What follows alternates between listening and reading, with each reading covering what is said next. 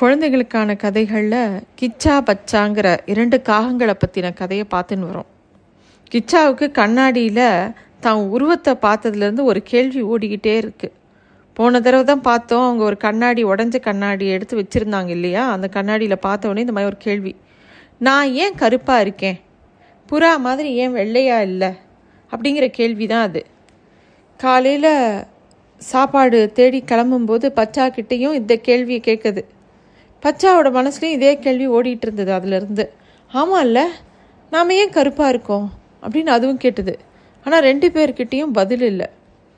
சரி ராத்திரி கண்ணாடியை எடுத்துகிட்டு வரணுங்கிற ஒரு யோசனை சொல்லப்பட்டது. ஆனால் அது எப்படி கொண்டு வருதுன்னு யோசிக்கும்போது ஒரு வழியாக ஒரு குரங்கு நண்பன்கிட்ட உதவி கேட்கறது தான் முடிவுன்னு ஆச்சு. குரங்கு கிட்ட போய் கிச்சாவும் பச்சாவும் உதவி கேட்குறாங்க. உடனே அந்த மறைவான இடத்துல ஒரு கண்ணாடி வச்சிருக்கிறதாவும் அதை வந்து அங்கேருந்து கொண்டு வந்து இந்த காகங்கள்லாம் இருக்கக்கூடிய மரத்தில் கொண்டு வந்து வைக்கணுங்கிறது தான் அந்த உதவி. குரங்கு கிட்ட கேட்டவுடனே குரங்கும் அட உங்களுக்கு உதவாமவா வாங்க. வாங்க காட்டுங்க. அப்படின்னு குரங்கு கேட்குது கிச்சாவும் பச்சாவும் அந்த குரங்கை கூட்டிகிட்டு போகிறாங்க இவங்க ரெண்டு பேரும் பறந்து போகிறாங்க அது குரங்கு தாவி தாவி அவங்க பின்னாடி வருது. கண்ணாடியை பார்த்ததும் குரங்கு சில நிமிஷம் அந்த உருவத்தை பார்த்து தன்னோட உருவத்தை பார்த்து கொஞ்ச நேரம் ரசிக்குது. அப்போ தான் இந்த ரெண்டு காக்காவும் குரங்கை பார்த்து குரங்காரே எங்களுக்குள்ள ஒரு கேள்வி இருக்குது நாங்கள் மட்டும் ஏன் கருப்பாக இருக்கோம்? குரங்குல கருப்பான நிறம் இருக்கா? அப்படின்னு கேட்குது பச்சா. கொஞ்ச நேரம் யோசித்த குரங்கு ஆமாம்ல நீங்கள் மட்டும் ஏன் கருப்பாக இருக்கீங்க? எங்கள் தூரத்து சொந்தங்க சில பேர் கருப்பாக இருப்பாங்கன்னு கேள்விப்பட்டிருக்கேன். ஆனால் நான் பார்த்தது கிடையாது. மிருகசாலையில் இருப்பாங்கன்னு கூட சொல்லியிருக்காங்க. நாங்கள் பொதுவாக பழுப்பு நிறத்தில் தான் இருப்போம் அப்படின்னு அது பேசிக்கிட்டே தாவிக்கிட்டே இருக்குது மரத்து மேலே. அப்போது அந்த கண்ணாடியை காகங்களோட மரத்துக்கு கொண்டு வந்து கொடுக்கறது குரங்கு. கொடுத்துட்டு சொல்லுது தேவை வருப்படும்போது நானும் அப்பப்போ வந்து கண்ணாடியில் பார்த்துக்குவேன் சரியா? அப்படின்னு ரொம்ப உரிமையாக சொல்லிட்டு கிளம்பி போகுது குரங்கு. இப்போது இந்த காக்கா ரெண்டு பேருக்கும் இந்த கேள்வி ம போட்டு மண்டைக்குள்ளே குடஞ்சிக்கிட்டே இருக்குது எல்லாருக்கிட்டேயும் பார்க்குறவங்கக்கிட்டலாம் இதே கேள்வி கேட்குறாங்க நாங்கள் ஏன் கரு நம்ம மட்டும் ஏன் கருப்பாக இருக்கோம் அப்படின்னு. சில பேர் வந்து நம்ம பிறக்கும்போது நமக்கு சாமி இப்படி ஒரு சாபம் கொடுத்துட்டாருன்னு சில காக்காக்கள் சொல்லுது.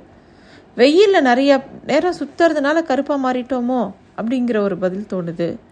வெள்ளையாக கூட சில காக்காக்கள் காக்காக்கள் இருக்கிறதா சொல்கிறாங்களே அப்படிங்கிறதும் பேசிக்கிறாங்க. ஆனால் யாரோட பதிலும் அவங்களுக்கு சரியாக படலை.